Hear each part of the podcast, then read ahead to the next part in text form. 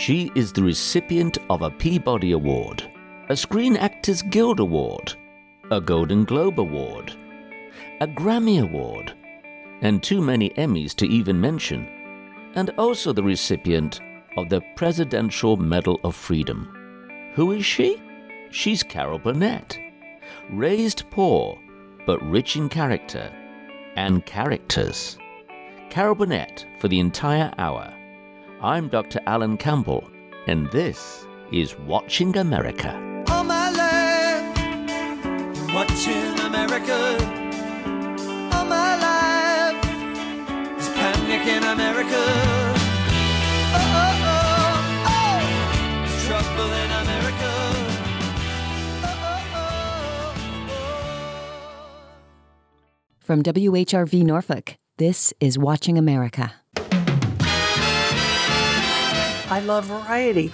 I didn't want to be the same person in a sitcom. I love music. I love the excitement of guest stars. I love a rep company. I love doing sketches and being different characters every single week. And uh, so, what we in essence mounted was a musical comedy revue every single week. She is without question one of the, if not in my estimation, the most talented person in the United States. But I wrote and jotted this down in the way into the studio today. She is actually the national antidote to pomposity. She's authentic, genuine, lovely, warm, kind, and extremely funny. Who else could I be speaking of except Carol Burnett? Thank you.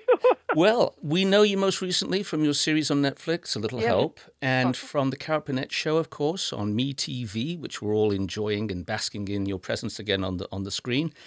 She is also the author of two books. Uh, One More Time, which was a memoir about her life. It's had two issues, and a very special, poignant book called Carrie and Me, a mother-daughter love story. She's also a playwright. And she's my guest on Watching America, and I am over the moon. Carol, thank you so very much for joining us. Thank you, Alan. I'm happy to be here.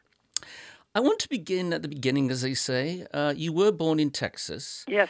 and we don't hear a lot about those years. Now, I know you, you moved at seven, and we'll get to that in a moment, but wh- what are your recollections of, of Texas, if any?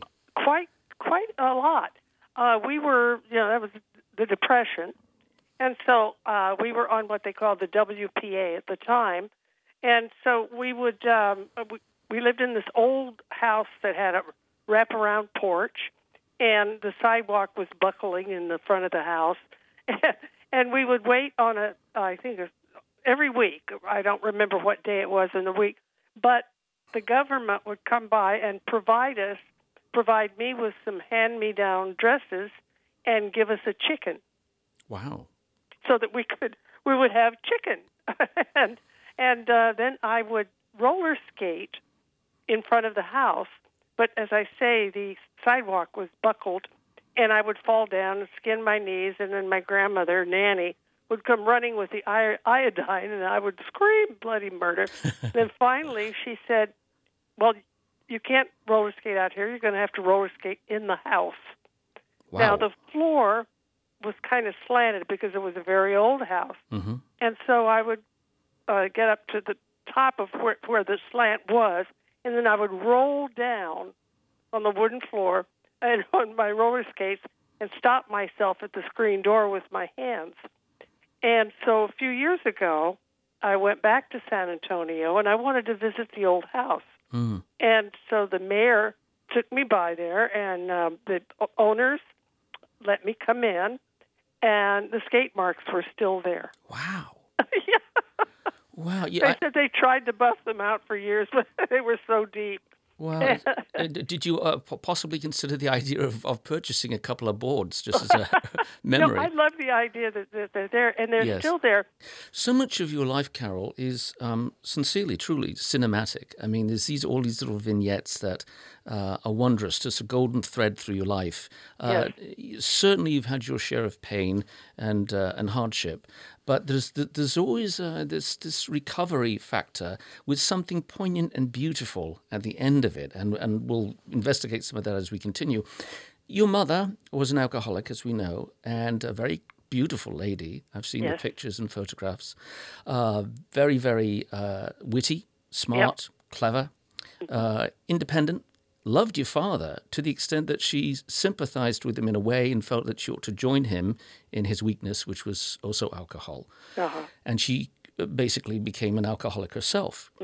But she didn't to- entirely give up. She decided to move to Los Angeles in the hopes of uh, gaining vengeful work and, uh, and became a publicity writer. You and your nanny, beloved nanny, followed suit uh, when you were seven, one year later. And you go to live in the apartment house that she lives in down the hall. Um, the thing that I found very interesting, and, I, and this chapter of your life is fascinating, you lived with nanny in one room. Yes. Your mum lived down the hall, and uh, with your little sister, Chrissy. Uh-huh. How was that configured and how was that decided? Was it ever officially decided or was it an informal Well, uh, actually, uh, it's when uh, my mother, excuse me, when she came to California, she wasn't drinking then, ah, and um, Chrissy wasn't born yet, and she had a room down the hall, and she wanted Nanny and me to have our own room together, and that was fine by me because Nanny was really my mother. yes. And yes. I loved my real mother, but Nanny was it. It was one room, and with a Murphy pull down bed from the wall, Right. and I slept on the couch. But then my mother, and it's in the book, so and it's not. Uh, she had a love affair, and she and my dad were divorced by then. My mother had an affair with a married man Right. and she got pregnant. And so uh, she was hoping that maybe he'd leave his wife because they had no children, but of course that wasn't to be.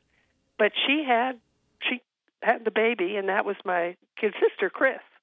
At the time the Hollywood sign was in the background, did it say Hollywood Land as it originally said? When we first went out, yes, it did. and then I don't remember when they took the land part off. Right. But the neighborhood kids, we all ran around and played, and uh, and we would climb the sign. Really? Yep. That, that early? Okay. Now, uh, you had your cousin Janice, who was in the environs, and your good friend Ilomay was Isla also May, there. uh-huh. Ilomay. Uh, would you all venture up to the hills to do that? Well, we not Janice because Janice didn't live in our neighborhood, I see. but Ilomay and Norma and Bobby and uh, Jean and all would say, "Oh, we're, we would be flying kites somewhere on a hill," and then we say, "Well, that's bored. Let's go climb the sign." And it's a wonder we didn't break our necks because it was very rickety. Yes. and and it had a lot of splinters in the back. But we would climb up there, and uh, for some reason, the O's were my favorite. they were easier to get up, and we would lean over the letters and scream out "Hi, Hollywood!"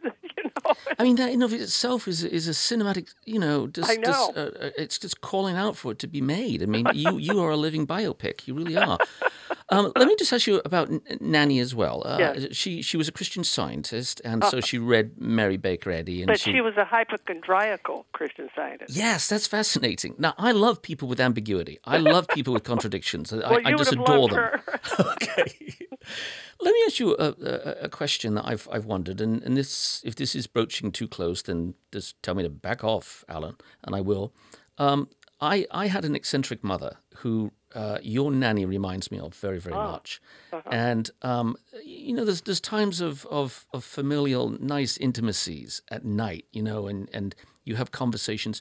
Do you remember the conversations that you had with Nanny when she was in the Murphy bed and you were sleeping on the couch? Well, she would do things like bend down and look under the bed every night. And I said, Nanny, what are you looking? She says, Well, I'm making sure there are no robbers or crooks under the bed. they get in, you know. Then she would joke and she'd say, No, I'm just looking under there to see if Clark Gable's under there. or Randolph Scott. That was another one yes, she loved. yes, yes. Now, um, she, she, like my mother, she had false teeth. So she Yes. would, would she take them out at night and, and pop, a capsule that Oh, would yeah, dissolve? and- oh, she was funny. And she would grin and make faces, and I would just get hysterical. you know, but uh, as far as the Christian science thing goes, she we went to Sunday school and she was go went to church and all of that, but she was always telling me she was dying. She'd wake up and feel her pulse, and I'd say, "Are you all right? No, this is the worst I've ever had." And then I'd be afraid to go to school, you know. And yeah, and then she'd say, "And if it didn't, if if, it the prayers didn't work, she'd say, "Give me a phenobarbital," which was a pill. So I was raised with a lot of mixed messages. Let me put yes, it that way. Yes, you know, yes. and uh, so I do believe in doctors. That's know. that's good. We're we're, Yeah. we're assured, particularly at the time we're in Oh, at the yeah. moment. So let me just yeah. ask you also about. Um, I mean, I just adore your life. Uh, you went to four matinees before one p.m. a week, Yes. which meant eight films.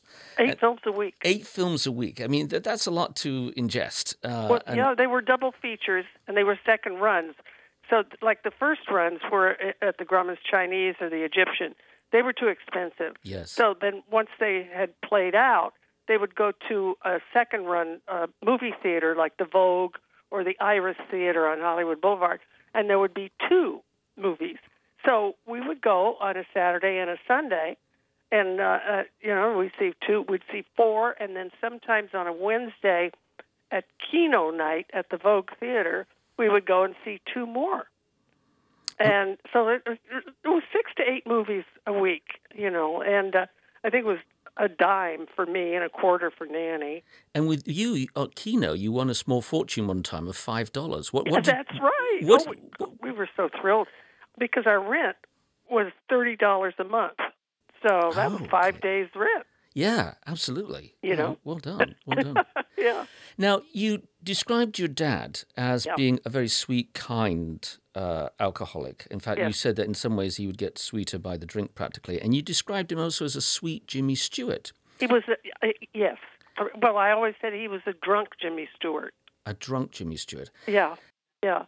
Uh, there, there are particular men you've had high admiration for. Uh, one is Jimmy Stewart, and the other one is Jim Nabors. Uh, Yes. You've referred to Jim Nabors as your good luck charm. Right. Um, from all accounts I've heard, I never had the good fortune to meet him, but from all accounts I've heard, a very sweet, generous, kind person.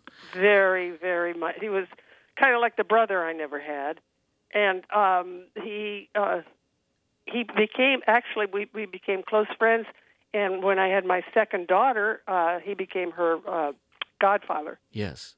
I, re- I remember you being on Gomer Pyle in a blue uniform uh, and, and, and donning it. And Yeah. th- there was, there was a, an immediate chemistry between the two of you, which was, Yeah. I think, evident to all. Yeah.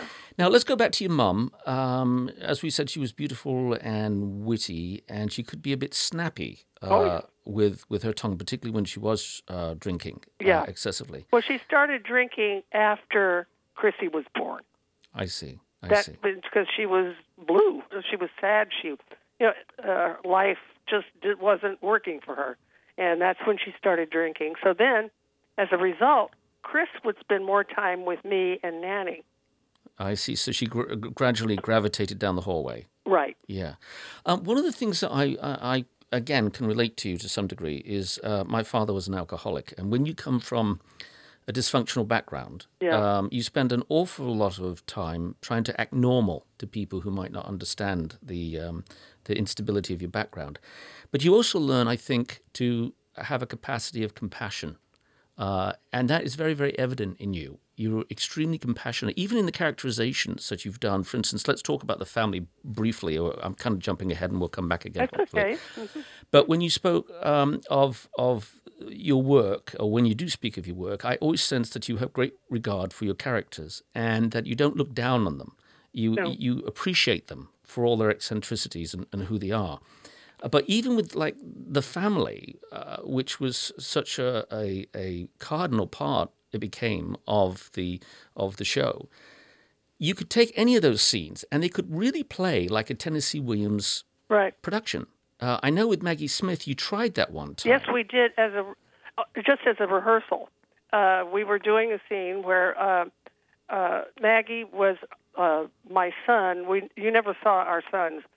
Bubba was his name, Yeah. and uh, she has called Eunice and Ed and Mama in to talk about the fact that Bubba is uh, a bully, Mm-hmm. you know, a, a terrible student and all, and she wanted to straighten them out about it.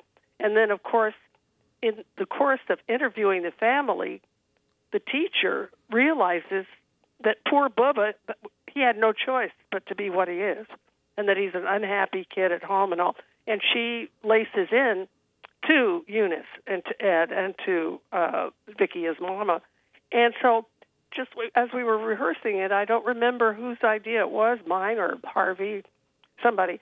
I said, let's just do it without the accents and not play it over the top. Let's just do it because there are no jokes written in it. Right. It was all character driven. And uh, so we did it not going for the laugh. And it was devastating. Yes. It was uh, it was very very serious. It's a great acting uh, Exercise. yeah, totally. Okay, Discovery. now take the same thing and make it funny Yeah. without changing a line or a word. The first time I read it uh, was the very first one. Uh, they were thinking that I should be Mama, Mm. and I, you know, uh, Eunice Yeah. speaks to me because it reminded me of my mother's angst.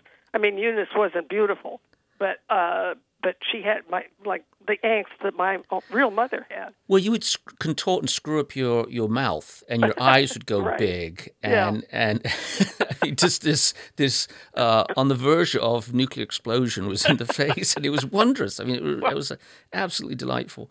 It got to the point that I mean, you were disappointed if you didn't get uh, a family uh, skit Well, we each couldn't do it episode. every week, I know, you know, but you, but- you, yeah. you longed for it. It's like that special chocolate, you know, in a box. You know, like, I found the cherry one. There it is. You know. Um, so you you had this innate trust, Carol, that Yes. you were going to go to UCLA. Yep.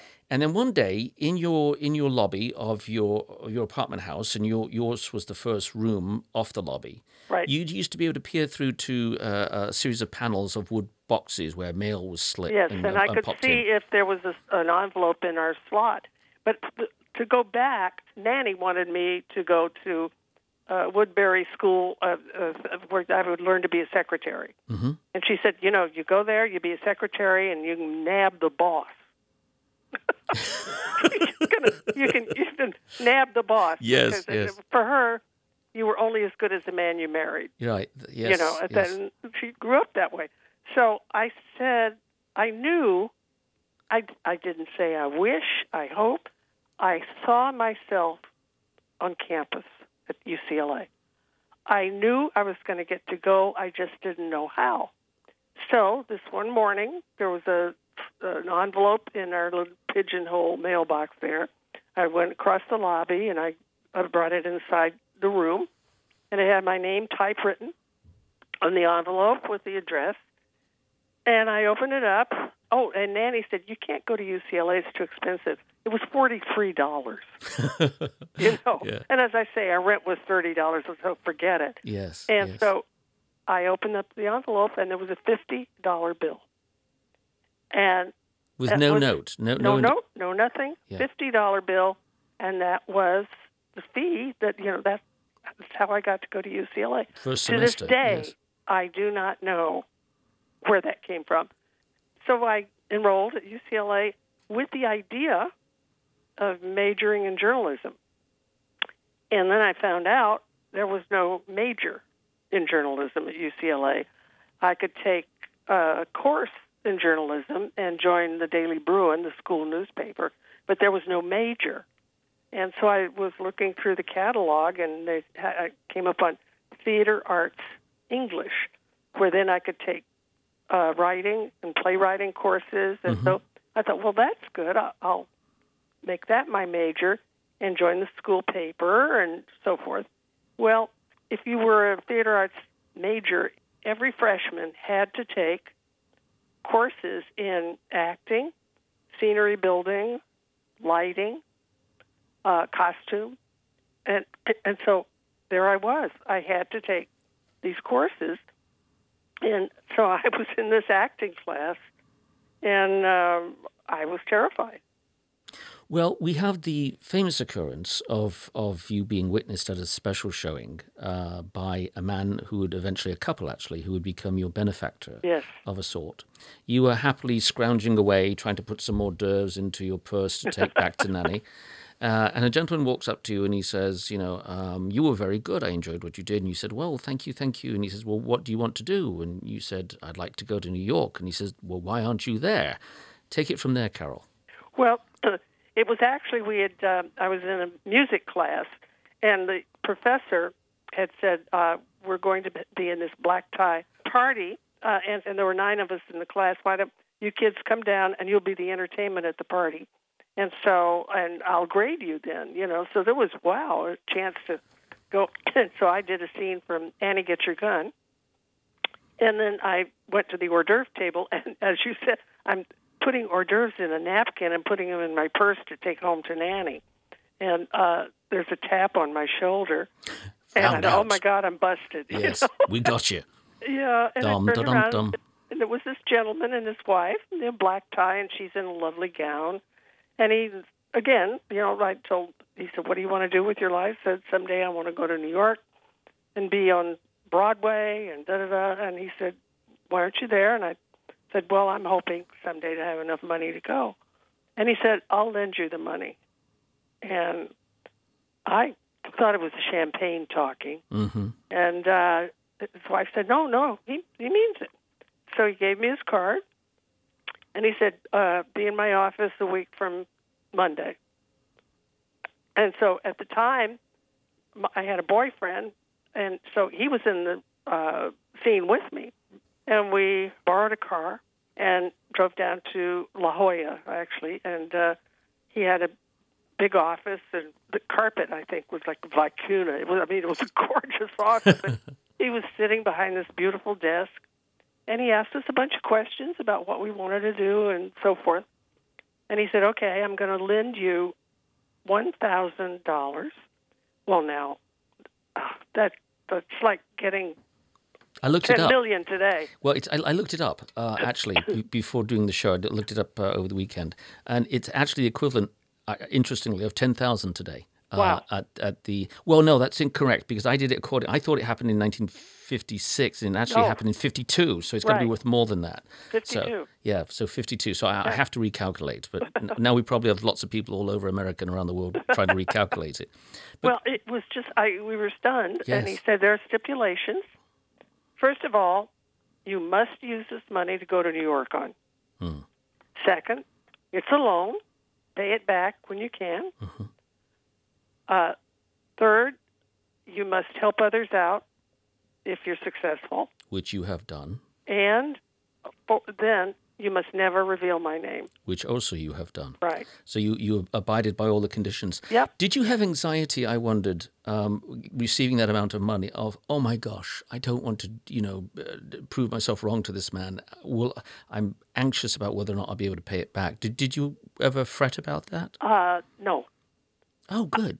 No, I didn't. I I had faith, uh, and you know, Alan. I think the reason is because of all the movies that Nanny and I went to see. Hmm. They imprinted on me like uh, Judy and Mickey Right. Yes. Rooney and Judy Garland. You could put on a show in the barn. You could put on a show and you'd wind up on Broadway. Right. So I and there was there was no cynicism in the movies.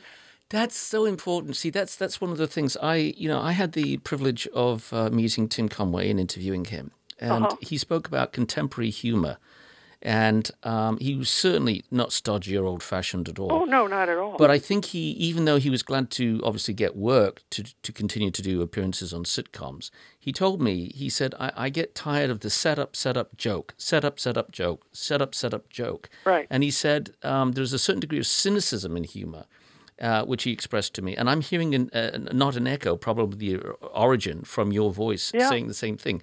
I mean, I love America. Uh, as you can tell, I was born across the water. But one of the things I love about America, but I, I'm concerned it's disappearing, is the optimism, always the glass full. That's And- right. And and you are that kind of personality. Like and I gonna- think it's because I was raised in the 40s and seeing those movies. yes, yes, yes. You know, they were my escape. And uh, so when I got the money, I said, okay, I'm I'm going. And so I went home and well, we cashed it because we needed gas. yes. I had all this cash, and I went into the room and I put all this cash on the bed. Wow. I thought she was going to have a heart attack. you must have felt like a mobster. Uh, tell me. She said, "Where? What?" Because I, hadn't told her all of what was going on, Yes. and I explained it to her, and she said, "Well, you can't go to New York. Look at all that money we can what we can do with that." And I said, "I have to. Yes. I have to." And um, Integrity. yeah, and Integrity. so yes. I went to New York. Well, first of all, I unfortunately had to have a wisdom tooth pulled, so I could do that with that money. Oh dear. And then I, you know, bought a cardboard suitcase and packed very few things because I didn't have a lot, and uh, got on a plane. And I didn't know, Alan. This is how stupid I was. I didn't know where I was going to stay.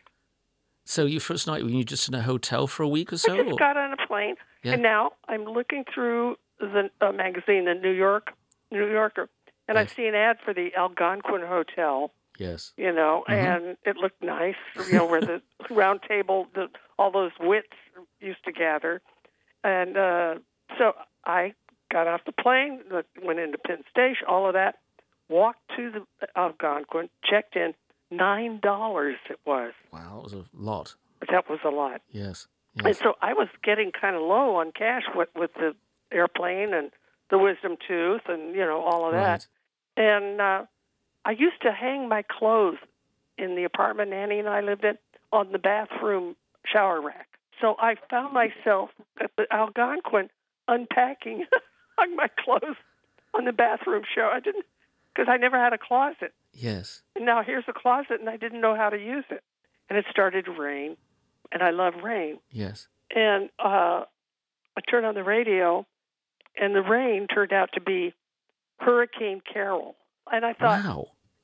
whoa, that is some sort of an omen. Yes. And I had one telephone number from a, a gal who had been at UCLA who came to New York, and she got in touch with me through her boyfriend hmm and said, if Carol ever comes to New York, give her this number. Yes. So I had this number. And I thought, okay. So I called her the next day, and she said, Where are you? I said, I'm at a hotel. She Get out of there. Come over here. I said, Where's here? She, she said, I live at the rehearsal club. And it's a club for young ladies Ah, interested in the theater. there's your ticket. Yeah. In fact, Stage Door was written about it. Right. Yes. Yeah. And so I walked over in the rain to the rehearsal club, hmm and there were all these girls running around and, all, it, and she said i'll introduce you to miss carlton who is the house mother or whatever. And it was all very much on the up and up. And uh, she said well i have one bed available. And it was in this That's all you room. need. Yep, that's all I need. And I never had a bed, and so uh, it was in a room called the transit room, and there were four other roommates. So there were five of us in this one room, Mm. and so I th- there was a dresser and a cot, and so I put my suitcase at the foot of the bed and met all the other girls and so forth. And uh, there were five women, one bathroom, and one closet. I'm getting this idea of you know uh, Louisa May Alcott Little Women thing. well, it was out, right out of a sitcom. yes. because there was the tough one. There was a tough girl who'd been around the block a few times. Yes. There was the Stanislavski girl who n- never bathed, and there was an English girl, Tinker Gillespie. What a name. Yeah. Oh, this her her aunt was a famous uh, English uh, singer comedian. Oh gosh. Oh, I'm trying to rack Yeah, my brains think- here to think of You it. can't. She she Yeah. was kind of older, and anyway, so Tink, that was her aunt. Tinker was very bouncy and cute, and then Yvonne Craig was a ballerina, Mm. and she later on went on to bec- become Batgirl. Yes. Yeah. Yes. Absolutely. So that was our group. But it's like each one, and I was the hick from from California, who the naive one, Yeah.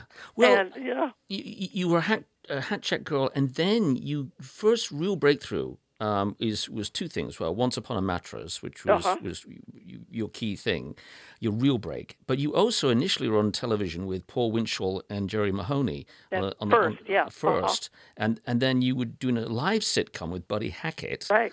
Which was exceptional. No one did live sitcoms, and and then you finally land Garry Moore.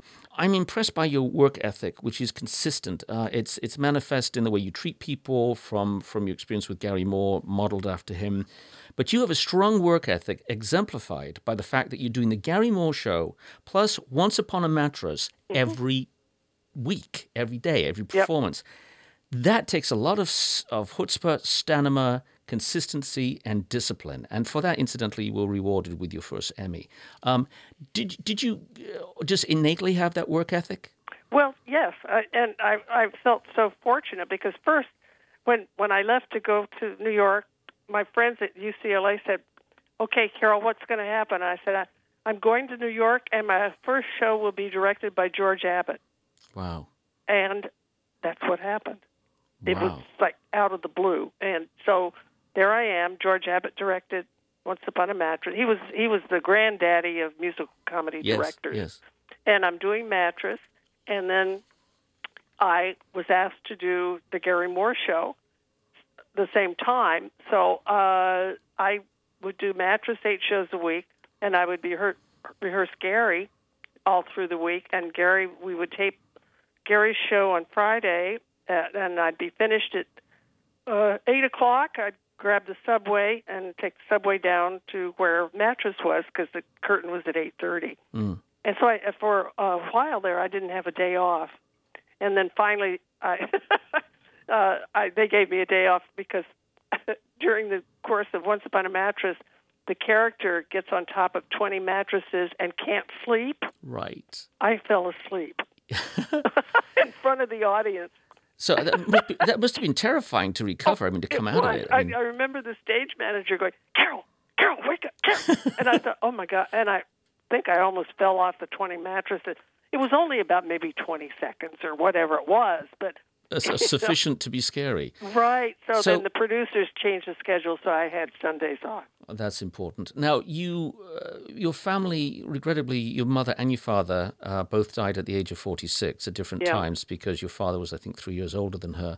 Yeah. So they really didn't get to see a lot of your success, neither did Nanny, save for a couple of things. They saw you on Ed Sullivan Yes. and they saw you on the Jack Paar show. Yes. And then there's this really interesting incident where Garry uh, Moore goes out to the West Coast to do shows on your home territory, your home turf, Uh-huh. and acknowledges Nanny in the audience. and she's all dressed to the nines. Can you tell us about that? it was so funny and you know she's there and now of course she she's carol burnett's grandmother you know but when i first went to new york she she did not think she said you're gonna, you'll be dead in a week it's too cold you know that kind of Right, right. and uh so now it's like wow I, i'm i'm her grandmother so garry came out at the beginning of the show and he said well carol's grandmother is in the audience where are you mrs white where are you well she had her lip. She always she dressed okay, but she, and she had beautiful legs, so her skirt was a little short, and she was dressed in a lipstick and hair done and the whole thing. She stood up and she clasped her hands above her head like a like a prize fighter. Yes.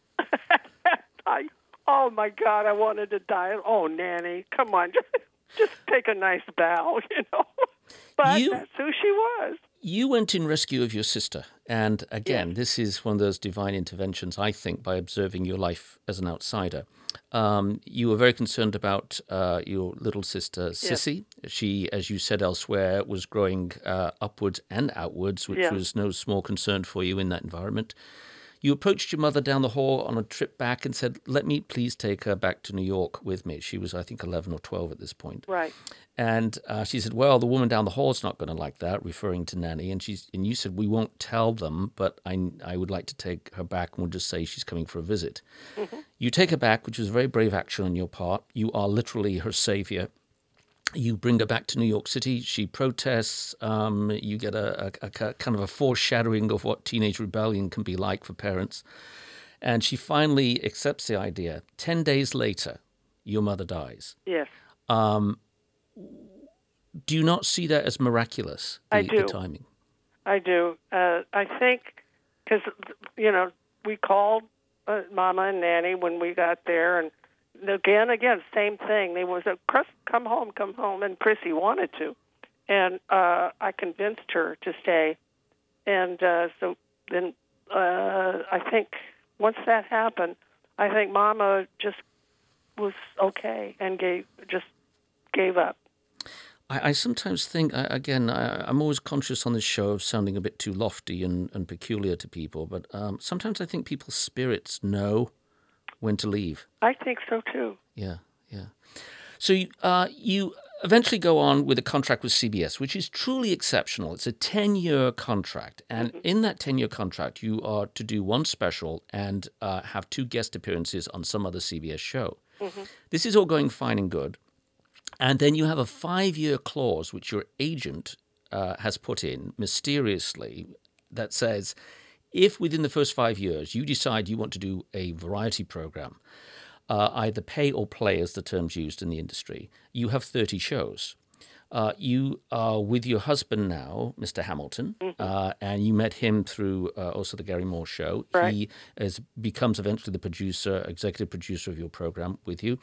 And you go out to California, you buy a house. Was it Betty Grable's house you bought yes. right off? Okay. So you mm-hmm. buy Betty Grable's house and you think, ah, got to pay this mortgage. Uh, maybe this won't be such a bad idea.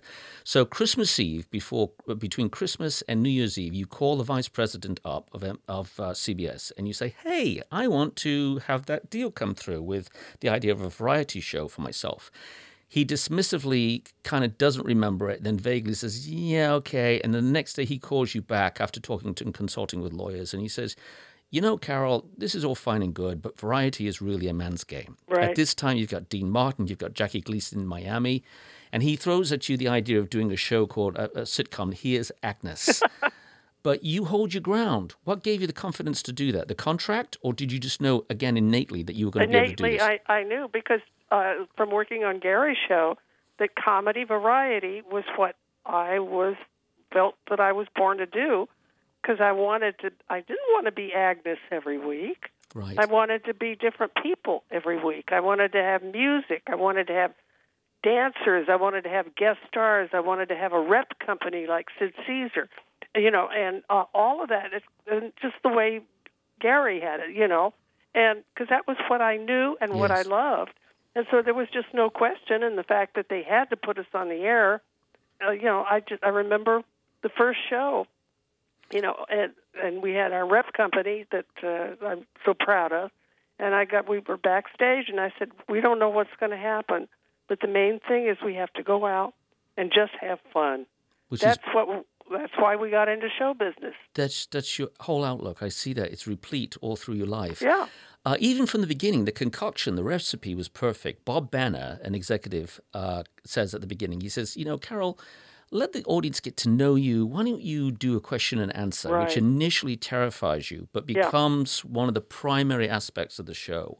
Uh, and it, it allows you to have your own persona and to segue into these characterizations at the same time. So you get the best of both worlds. Right. But initially, you were frightened. Why was that? Well, I was afraid nobody would ask anything, and then I was afraid if they did, I wouldn't have a snappy answer. And so um, Bob said, "Well, you know, if you're nervous about that, we'll put some uh, plants in the audience, and you'll know what." I said. And then I thought, you know what? That's not honest. But it, mm. And if if I wind up with egg on my face, at least they'll know it's truthful. Again, integrity. You know, and it uh, and so the first time I went out it was pretty awful, but anyway, then I said, I told Bob, I said, look, let's do it for three shows, three or four shows, and then if it doesn't work, let's just forget it. And so after about the second show, when the audience, the studio audience, some of them had seen the show on, you know, on television mm-hmm. the previous week, so they knew to raise their hand and ask a question.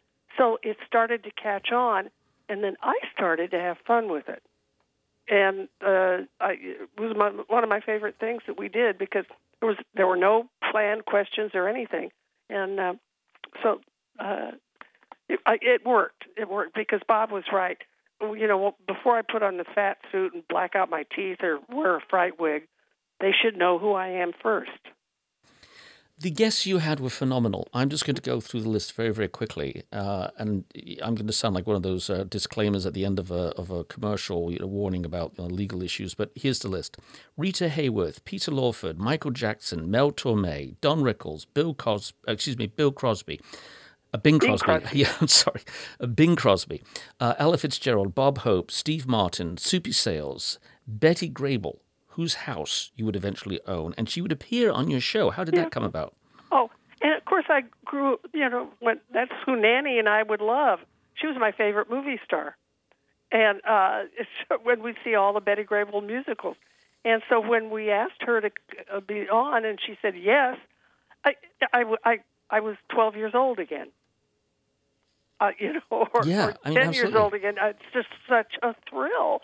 And she was so funny. She was very laid back, very, very, very funny. And uh, Martha Raye was on that week with her too. Mm-hmm. Of course, Martha was way out there and funny as hell too. You know, Yeah. but Betty had this really uh, wry sense of humor. Yes. And uh, then did, we asked her to come to the house if she wanted to, you know, come in. And go.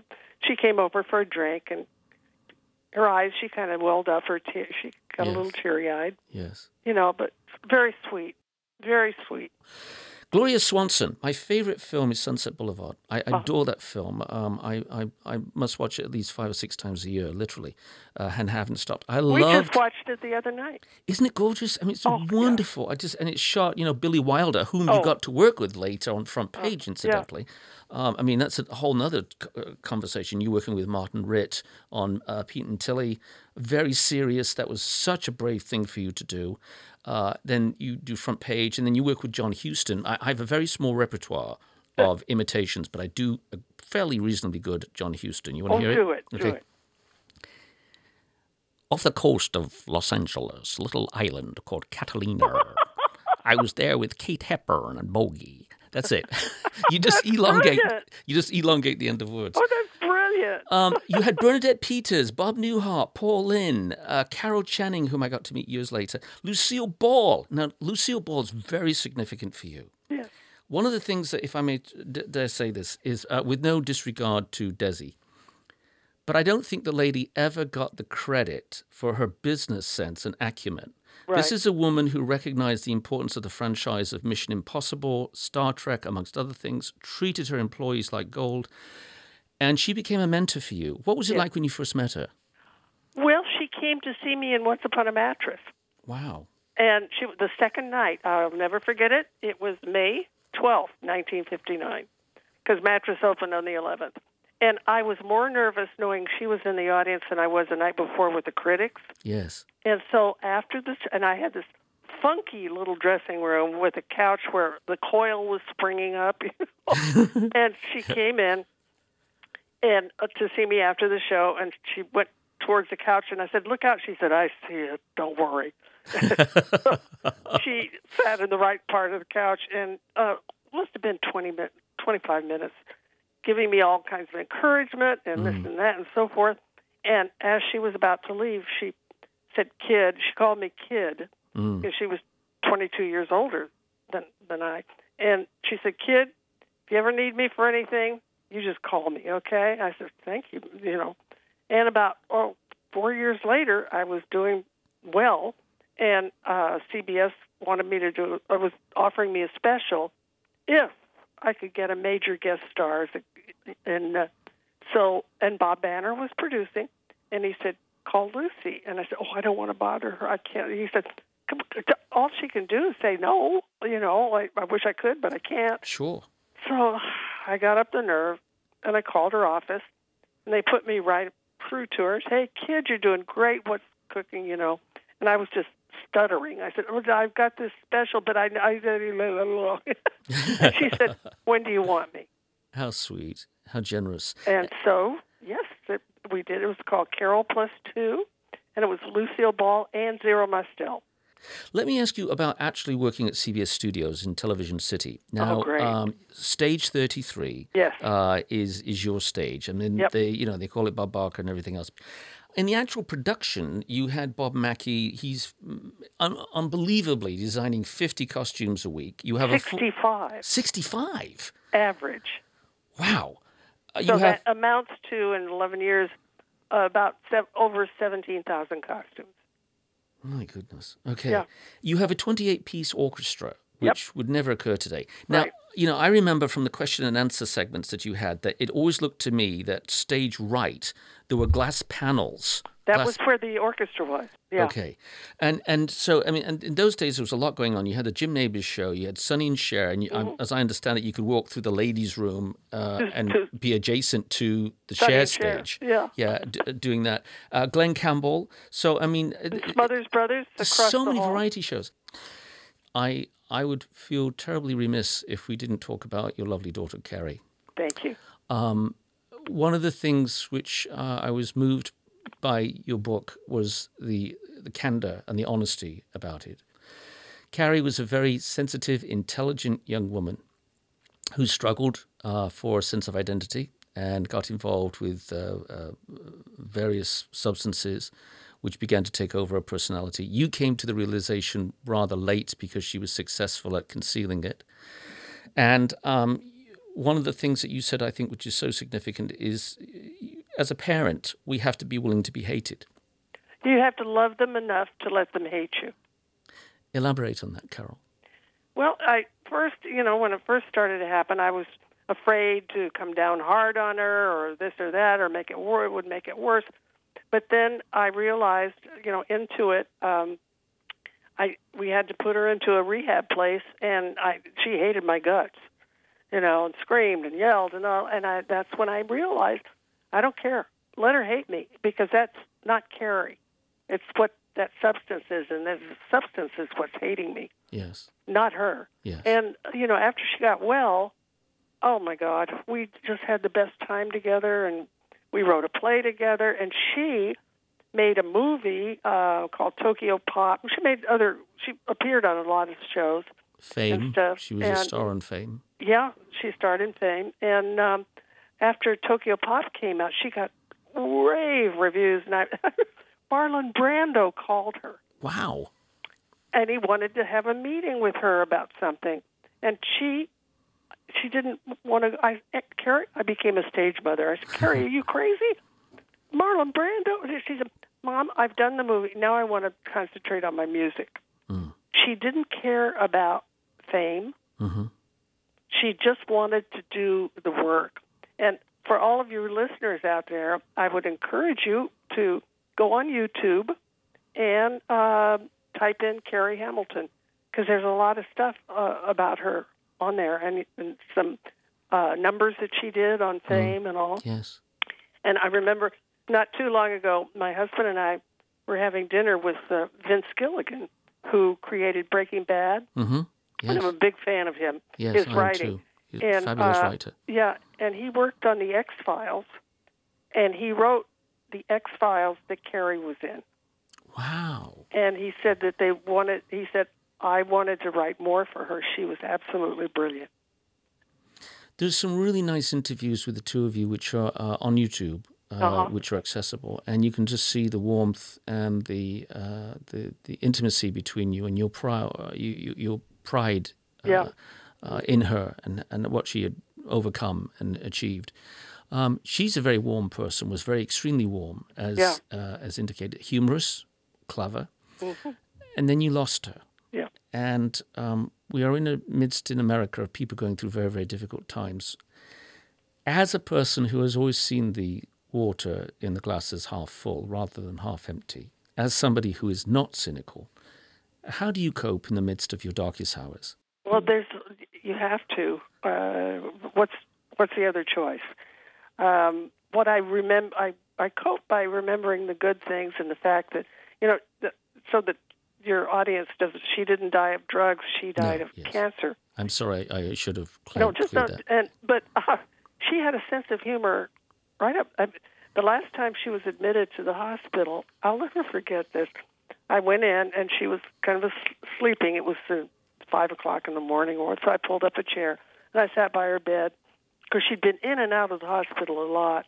And so she her, she opened her eyes and I made this feeble joke. I said, "Oh yeah, so you want her to come back to the hospital again, huh?"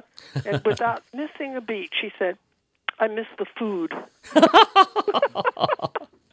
Well, she was very crea- creative. I mean, you, you speak about her creating a character, Chemo, Yes. and and and Yucky Chucky. Yeah. Um, even in the midst of the pain, she has that same chemistry in her exhibited that Yeah. you have. Um, a, well, a- survival. chemo and Yucky Chucky, she were the tumors, yes. and so she drew them on those lines, and then she would picture them disintegrating. You know, and Marvelous, that yeah. kind of thought, you know. But- What What is the thing that you loved the most about your darling Carrie? I think, well, of course, her sense of humor and her love of people. Yes. She never met a stranger. She loved people, and she would engage people and talk. Wanted to hear their story. Sometimes a, a homeless person would come up to her in New York on the street and ask for money. She said, "I'll give you ten dollars if you tell me your story. I want to hear about you." Yes. And so, but then one time when I was going to see her in the hospital, a nurse stopped me and she said, I have to talk to you about your daughter. And I said, well, what? She said, you know, no, no, now Carrie, you know, her head was shaved and she she couldn't walk. And she, she said, when we go in to take care of her, she's smiling. And I said, Carrie, how come you're always so cheerful? And Carrie said, every day I wake up and decide. Well, here's a key word. Hmm. Every wake up, day I wake up and decide today I'm going to love my life. That's who she was. Carol Burnett, I love America. And I love America, I think, most because of its special people. And in that list of special people, I put you right at the top. Oh, thank you, Um, you're kind, you're sincere, you're authentic, um, you're brave. Brave. I've heard Julie Andrews say that about you, but you are not only on stage but off stage. And you have honored me and honored us at Watching America by uh, being so generous with your time and your candor and your honesty. One last indulgence, if I may. I every time you sang, I'm so glad we had this time together. I would sing it along as well. Oh, And I was wondering, would you pay me the great honor of allowing me to sing it with you as we conclude? sure. You ready? Yeah, here we go. I got to clear my throat. Okay. this is my moment. I think I'm, I'm tearing up here. I really am. I'm so glad we had, Had this time together, just to have a laugh or Or sing, a, song. song. Okay, I'm trying to get your key. Okay, I'll, I'll do it again. You, match get- me because you can match anything. Okay. I'm so glad we had this time together, just, just to have a laugh or sing a a song. Seems we just get started, and before you know it, comes the time we have to say so long. That was wonderful. The only time you've been disingenuous in the entire interview. Carol Burnett, I love you, and this will be a memory for, for the rest of my life. I mean that. Thank you so much. I, I I so enjoyed talking to you. Thank you. My gosh, you know more about me than I do. Oh, you're so very generous and kind. Bless you, and God, God Thank bless you. you. always. Thank, you so you, much, Alan. my dear. Stay safe. You too. Take care. God bless. Bye. Thank you. Bye bye.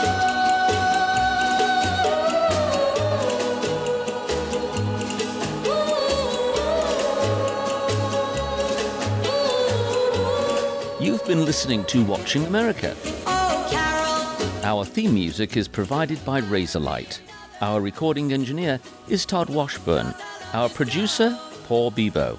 Our senior producer is Gina Gamboni. Our executive producer, Chuck Dowd. Heather Mazzoni is chief of content, and Bert Schmidt is our CEO. I am the series creator and host, Alan Campbell. Oh,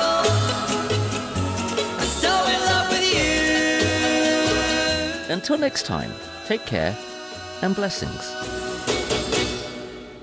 Watching America is a production of WHRV Public Media in Norfolk, Virginia.